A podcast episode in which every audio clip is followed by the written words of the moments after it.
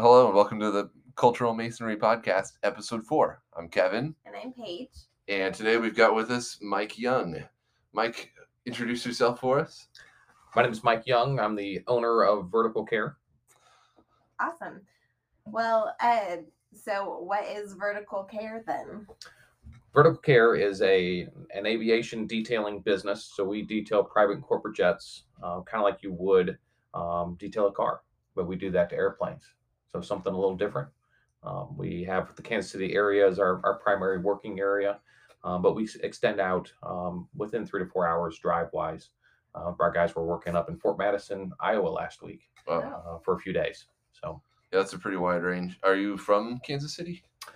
I was born and raised predominantly over in St. Louis. Um, so was my wife. That's where we met. And uh, I have a wife, Denise. Uh, we've been married for 26 years. We have four adult sons uh, who are married, and we have six grandchildren uh, from those four families That's that awesome. came from us. Right on. I've been so excited to get to a, a business themed episode. This is like right up my, my alley. And last week, or yeah, last episode, we were talking to KJ about starting a school, which was way outside of my wheelhouse, but I think Paige really enjoyed that conversation. So Sure. I've been like stoked to get you on. So thank you for being here. Mm, I'm happy to be here. Um, and just to that point, schools and churches and businesses all have some similarities and themes and, and how they're run and how they're organized. Uh, so it's actually good to have, you know, there's a lot of similar mindsets that go into uh, these organizations. Yeah. Um, how did so? How did you get into business and business ownership? Well, originally I started out like most people out of college. I started working for a company, uh, and after uh, almost, gosh, 25, 30 years uh, in business, uh, I decided that I needed to to try to do something else. Uh, I had spent about three years originally working for companies where I was taking businesses that were failing and turned them into uh, businesses that were actually making money. Uh, I had a boss that trained me how to do that in the lumber industry. So I was running lumber yards around the country doing that. Um, I got out of that business and moved on to a, a business where I was, or an occupation where I was uh, actually taking territories and doing similar things with them, but I was taking small business owners and teaching them how to grow their businesses. Hmm. Uh, and so I did that for almost a decade. Um, and I learned a lot about small business ownership through that without actually owning a business. And then for about eight years after that, I worked for a fr- good friend of mine who had acquired a num- number of companies while I was working for him. And he let me walk through that process with him and his family as they were acquiring businesses. So he taught me how to run the numbers and determine the value of a business, and then also what to look for in business. And um, and I got to do that with their businesses. And so after almost 30 years, I finally got the courage enough to say, you know what, I'm actually going to go do this for myself. And this was after me working over in Africa, where I'd go over there for a month, come home for a month. So I lived kind of like a retired person half the time, and I worked like crazy the other half. Um, so I knew coming back to the United States after that was going to be hard to just have a normal job. And so business ownership seemed like the right thing to try at that point. And we had saved up some money while I wa- I was gone overseas and just Yeah. decided to take the plunge. Yeah, I know a lot of. Um, I guess uh, it seems like a lot of business owners, uh, you know, are like, oh, you know, it's just always been, you know, since I was a kid, I just always wanted to start my own business or run a business, and it sounds like maybe that wasn't so much the case for you. You you had a full career, um, you know, kind of working for the man, so to speak. Sure. Uh, my dad spent 40 some odd years in corporate America, and I just figured I would do the same. That was seemed logical. And working my way, I worked my way up all the way up into executive uh, positions within companies, president, vice president, so forth. And so it, it just seemed like a, a good fit. At the same time, I knew I wanted to do something different. I kind of had that in the back of my mind, but I figured, ah, maybe someday down the road I might try something on my own. But there seems to be a lot of risk in that, and there is if it's not done right or done well. Yeah. So Yeah, I know, and you also had a, a little bit of a different experience than a lot of entrepreneurs I've talked to, in that you didn't start your own business, right? You kind of correct. Yeah, I, I looked at it. Uh, I tried to take a, a a logical yet systematic approach to it, and I, I looked at the the cost to start a business versus the cost to buy a business, um, and the risk of starting a business versus the risk of buying a business. And one thing I found was most businesses, over 45% of them fail in the first five years. Mhm. Uh, and that scared me because you're basically flipping a coin saying, okay, here's you know however much money I'm going to spend over the first five years to start a company, and that could be gone overnight. And and so if 45% of them fail, do I want to be a part of that 45 that have a high risk of failure? And I and I just didn't want to take that risk. So just skip that part. Yeah, I mean, I. I, I figured it was better to, to take a business that had been around for four or five years, Yeah. maybe needed a little bit of help, Mhm. something to take it to the next level, and and try to grow that business who'd already taken the risk. Yeah. Yeah. So let that guy take the risk. Yeah, it seems like a lot of people forget that that's even an option, Sure. you know, in business. And most Business people don't know where to go to look for a Yeah. business um, to acquire a business. I mean, you can go to a variety of sites, websites to try to find one. Yeah. um, but there's a lot of bad information out there. Um, so finding a good business broker is a good idea. Um, there's a number of them in each and every city I've traveled to over the years. There's always business brokers that are selling businesses, and they've already done some of the homework for you, Mhm. Yeah. which is helpful. Is the process of finding a business broker like as easy as just like a Google search, or do you have to know somebody? It's as easy as a Google search. Trying to find a good one is a little bit harder. It's kind of like finding a good real estate agent or good doctor or good a lot of things. It takes some time, and you want to do your homework and ask a lot of questions on the front end. Yeah. about what they're really offering and what they're bringing to the table because you can find just listings of businesses but that's not really what i was looking for i was looking for someone to have already done some of the homework to find out whether the business was you know profitable whether you know what what is the cash flow of the business i, I wanted some of that information already provided to me i didn't want to have to do that homework Yeah. Yeah so, Mike, you're a Christian. yes sir We were church members together. So, Yes. I, know, I know that uh, firsthand. Um, what, what is your perspective on business ownership as a Christian? How's it maybe different than what you've seen in your like business career? Sure. Um, and it, for me, it's it's it, I don't separate out my Christian life from my business life. To me, it's all one and the same. All all my lives, if you will, are intermingled and interconnected. So when the Bible says that we're supposed to, in the, the dominion mandate, we're supposed to fill the earth, subdue it, and have dominion over it, we I take that literally, and that means I should do that in every area of my life, whether it's my home, my work, church, school, whatever that is, wherever God's placed me. I have a responsibility. My wife and I both have responsibilities to um, take dominion. And Mhm. so, in that process, that includes my business and how I operate it. I need to operate it in a way that honors God. Um, he tells me in His Word that if I don't work, I shouldn't eat. Um, he tells me I should provide an inheritance to my children's children. Um, he tells you know there's just a lot of things. He tells me to work hard. So I do those things and I, how to treat people and and how we want to be treated. We should treat others. So there's a lot of continuity in our lives if we just apply what God says to how we operate in all capacities. Mhm. That's really cool. Um, have you seen that perspective on business um, impact the way that your business is run? Like, how have you seen that tangibly work out in your business amongst like just your employees, the quality of work that you provide? Sure.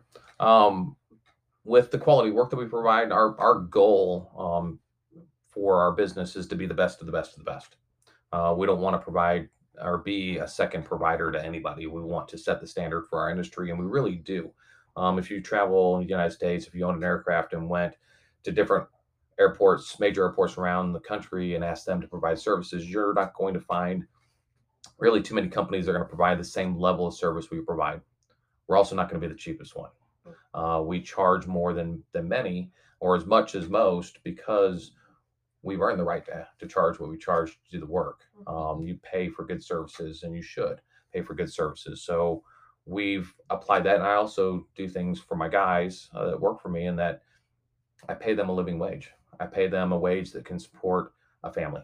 Mhm. Uh, they can own homes, they can have children, they can have vehicles, they can live normal lives detailing airplanes. Um, the industry says I should pay my guys about 12 bucks an hour. Um, I pay my guys considerably more than that. I won't disclose them because you go to church with one of them. Uh, what we pay our guys, but we pay them living wages for what they do. Um, they work hard. They provide us a good opportunity to make money as a business, and I try to reciprocate that back to them because without them, I've got to work a lot harder because I got to go in every day and I got to make sure things are done. But I have five people that I can trust. um, then I, I can trust them to do things. I can empower and enable them to grow in their skills.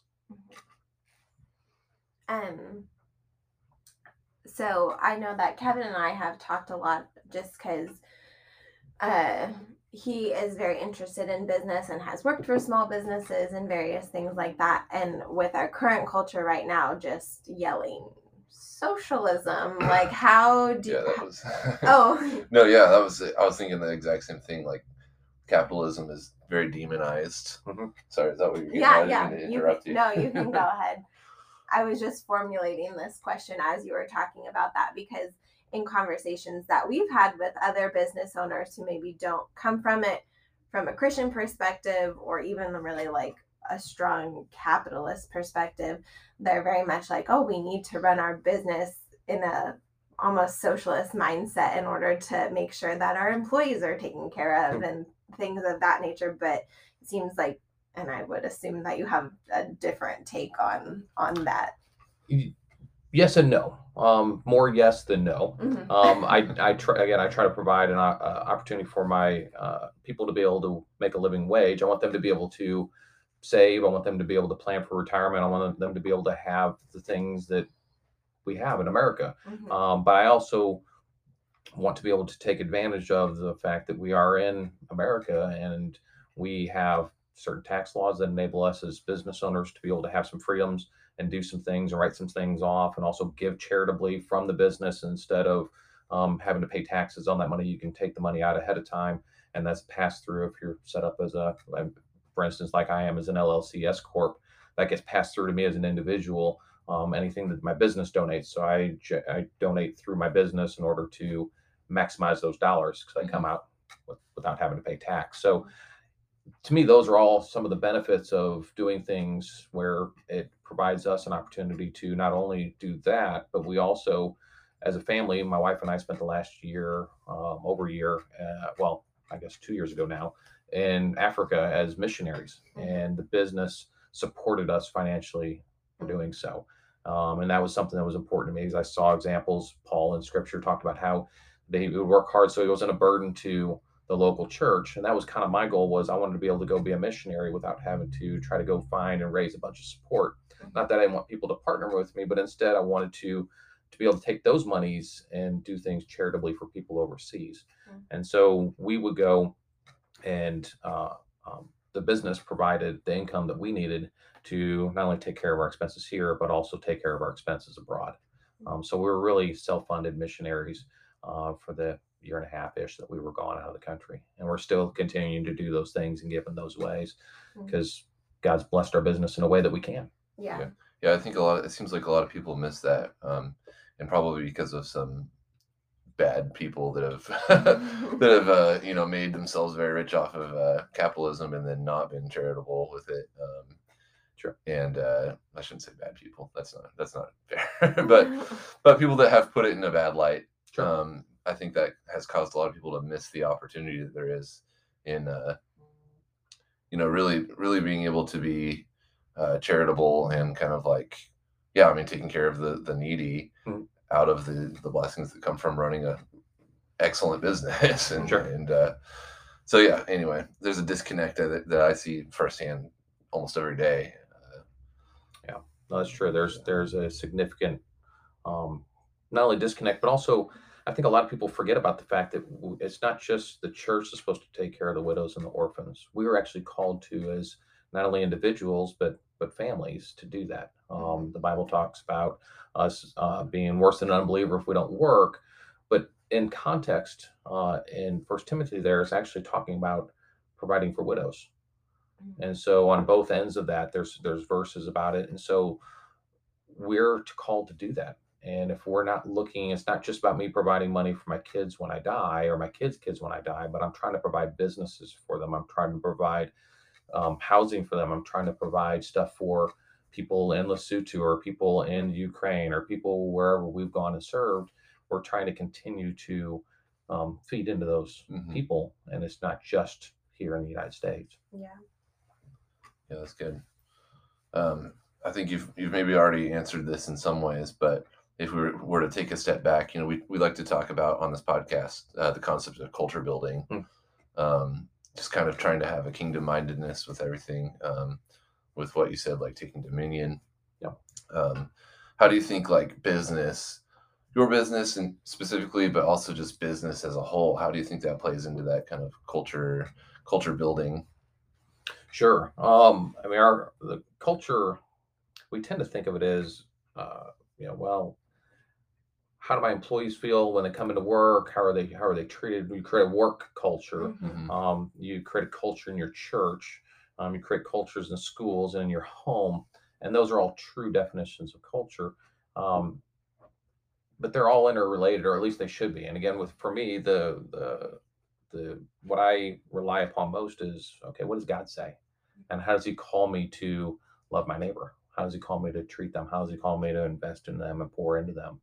Um, how do we take that and disperse that through our business and make it to where, as a culture, my employees are now generous and the people, and a lot of it is not treating them like employees, Yeah. loving them like individuals as they are Mhm. and people and caring for them. And when they're someone's sick, you in their family, you care for them and ask them those questions. I mean, you treat people like they want to be treated. You treat people how you want to be treated, and it means a lot to people Mhm. Mhm. because now it's not just about you as an owner.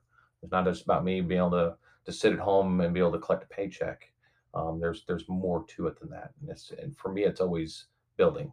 Mhm. Um, how am I taking over the next thing, and not taking over from like I want control of it, but how do I invest in the next opportunity so that I can then in turn empower people to be successful and empower people to have those freedoms because it's not just about me being able to go overseas and do mission work because the business is doing well enough. I also want my kids and my kids' kids to be able to start doing that. Um, I had a friend over in St. Louis, and he has a family business that his dad started. And as the boys got older, the, they started working for the business. And now the next generation has taken over, and they've sent the boys now on to quote unquote retirement. And um, now what's interesting is that their business retirement for them, because the Bible never talks about retirement. Mhm. It really doesn't. Retirement is death. Uh, when we go to be in heaven, that's that's that's our reward, and that's Yeah. where we re- retire, if you will. Mhm. Um, but he, his family, his dad actually started this because when he retired, they went and started a, a orphanage down in uh, Guatemala, and now they have orphanages in Guatemala and Haiti and other places. And so the guys and their families have taken on those responsibilities, and they're continuing to again, you know, follow the the mandate Mhm. of filling the earth and subduing it, taking the gospel to all nations. Um, and so that business propels them forward in, in doing that. And if we utilize that, we can not only propel forward our desire to go evangelize the world and take Mhm. over cities from a dominion standpoint and bringing the gospel uh, to bear, but we can also do that in schools. Mhm. We can do that in churches. We can do that with buildings. We can do that with a lot of things, and we see that going on in Moscow, Idaho. And we see that's our that's kind of our vision and our mission here uh, for the Leavenworth area is to bring the gospel to to bear culturally. That means in business, school, and church Mhm. to a people group. Yeah. Yeah, I love that like generational approach. You know, this is for my kids, my grandkids. Uh, Yeah. just building something. Yeah. Um, I also love the idea of just like really diversifying the um, like the types of industries that are are being uh, taken over. You know, as you said, by by Christians and uh, really building a, like a robust network. I mean, I don't have a private jet, but if I did, like you know, you're the one that I would want to be giving my money to because I know that you know it all goes to build this uh, this kingdom culture. Sure. so Well, that, that's the Um, cool thing about business too. Is a lot of people think uh, there's a there's a saying. I actually printed this out before I came over, but there's a saying that says, uh, "Choose a job you love, and you'll never have to work a day in your life." Do you know who says that? I've, I've heard, heard that a bunch of so times. I have no idea who says that. And the, the funny thing is, is most people actually think it's a biblical concept. I haven't found a verse that's Not that's quite like that. yes, no, no, I haven't found one yet, but it's actually from Confucius. Oh. So Confucius say, uh, now the ch- the challenge is not that that's a horrible statement, and I thought thought similar to that for a number of years. Um, and it's not that we can't love what we do. I mean, it does make it less work ish, Um, but God's clear. Part of work is a consequence of the fall and sin. So work's going to be tough, and we're not always going to enjoy it. Even if you own the company, you're not always going to enjoy the things that you have to do. So this mindset of you have to find something you love in order to do it is really a misnomer. It's not a biblical concept. So for me, I'm not, I don't necessarily look for businesses that you know. Oh gosh, it's something I want to do. It's always it's my dream. It's Mhm. I set all that aside. For me, really, what I look for is a profitable business. A business is actually making some money, Mhm. not necessarily wildly profitable, but proportionate to what they're asking for the business, the, the sale price of it. Mhm. And I um, look for businesses that have had an owner that kind of feels stuck. They're ready to, to do something different, but they they couldn't get it to that next level. And that's where I feel like my training comes in and my expertise after 30 years in business comes in where I can come in and take a business to that next level and I can listen to what the people are saying and I can make quick decisions and allow them to do different things and grow the business. So I don't necessarily have to be passionate about airplane cleaning, although I am passionate about it. Um, I could be just as equally passionate about um, cleaning a bathroom Mhm. um, which we do in airplanes because they have labs and stuff. But I could be equally passionate about um, putting in countertops. I could be equally as passionate about making coffee. I could be equally as passionate about because I'm growing something, Mhm. yeah.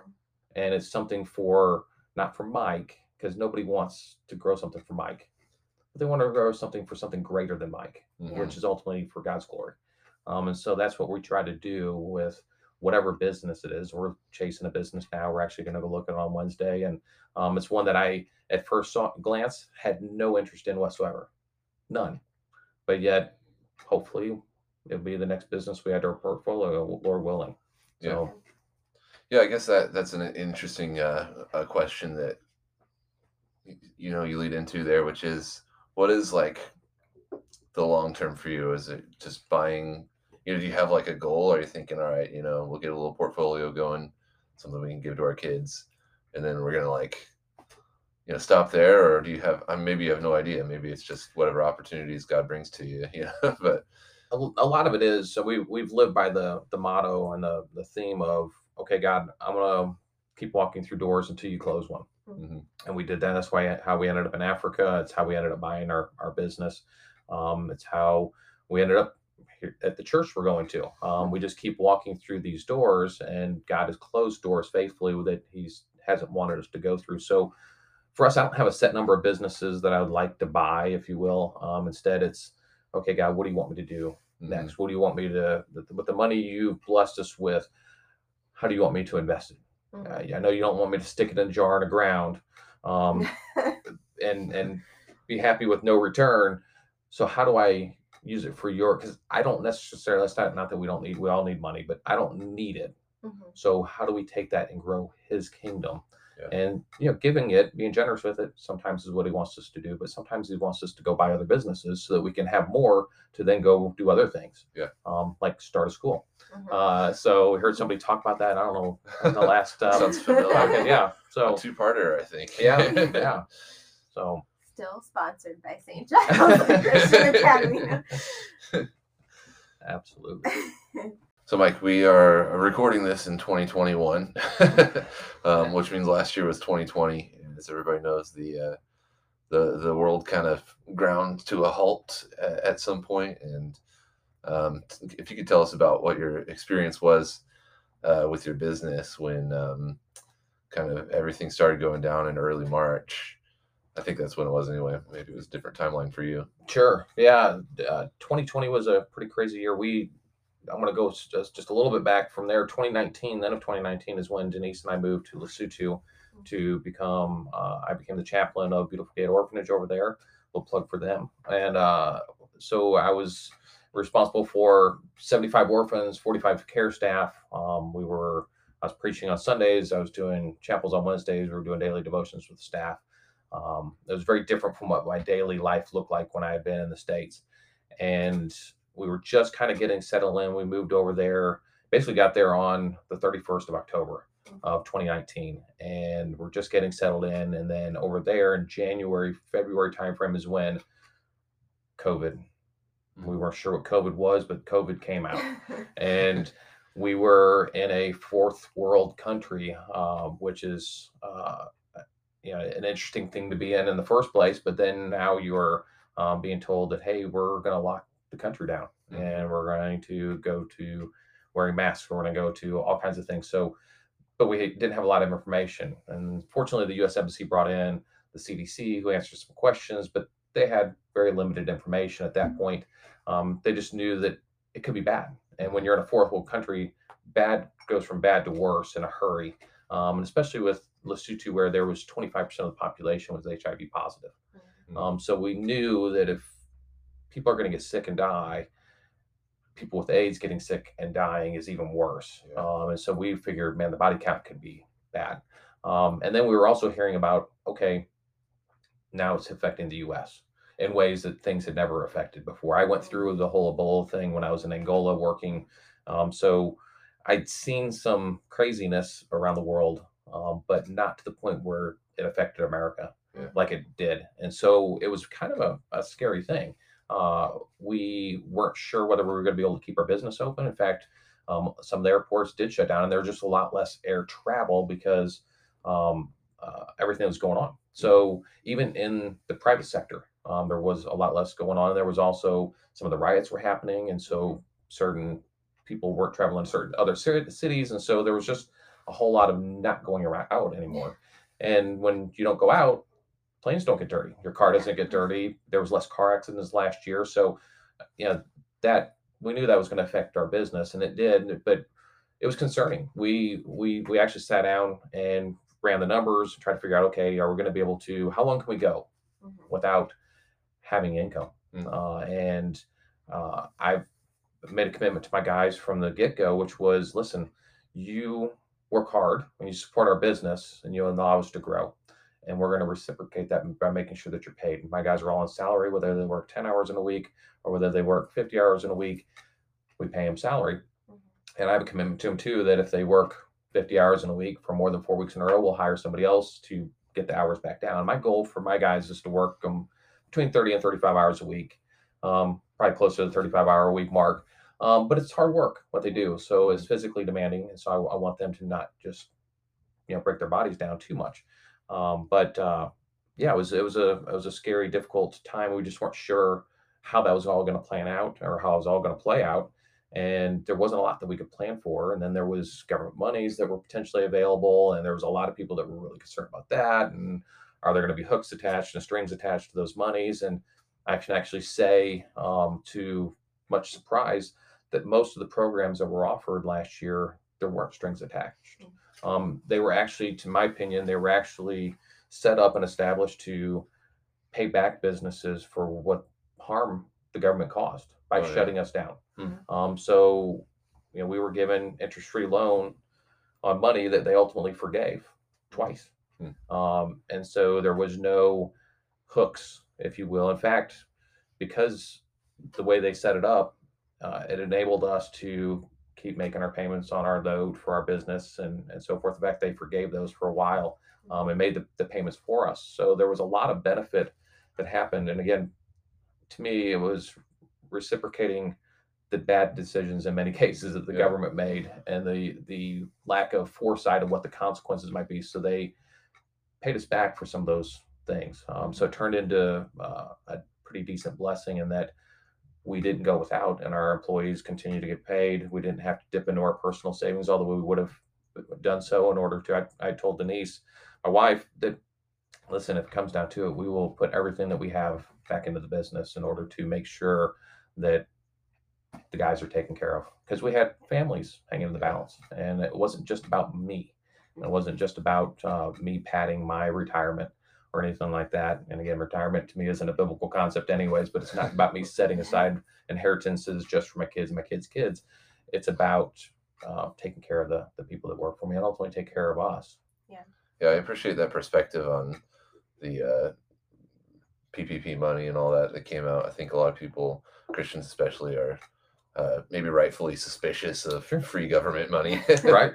but yeah, I mean, if you think about it, we're transacting with the government all the time in the form of taxes and, Yep. and different different kinds of fees and fines and whatnot. Yeah. So and there and there's there's always some strings attached but there's a lot of ways of minimizing those. From like I have an SBA loan for my business, um, and again, when I looked at buying a business, I looked at it from the standpoint of kind of like my personal finances. They tell you that you should have six months of, of, of money that you need to pay your bills set aside. And it's, it's a good thing to do, and and I think we should. If we all did that, we'd all be a lot less stressed. Mhm. We'd all sleep better at night, and we wouldn't be worried about things as much, and we would have been able to um, to endure uh, the COVID debacle um, better. But most people don't have that. But if you're going to start a business from from scratch, you really probably should have two years worth of income set aside so that you can not take a dime out of the business. You can keep putting every penny back in to grow it, um, or you can look at buying a business where Mhm. you only need 10 to 15 percent of what it's being sold for. So if it's a hundred thousand dollar business, you need ten to fifteen thousand dollars in liquid cash in order to invest in the down payment. But you can borrow 75% of that money back Mhm. that same day Mhm. if you're doing a loan through an SBA program. And so you can have capital money to use um, to run your business on the day to day. Mhm. Um, so it makes things a lot less, you need a lot less capital in your pocket to acquire a business um, than most people think. Hmm. Um, and again, if you're not risking 50% failure right out the gate, Right. you know, to me, that's the smarter approach. At least Yeah. it was for me. And, and that's, a part of it is I'm not the, that creative of, a- of a guy. Mm. I just know how to run things because I learned that over years of experience, how to take a business and, and make it work. Um, so for me to come up with this brilliant idea, just probably is not going to happen. I'm not that smart of a guy.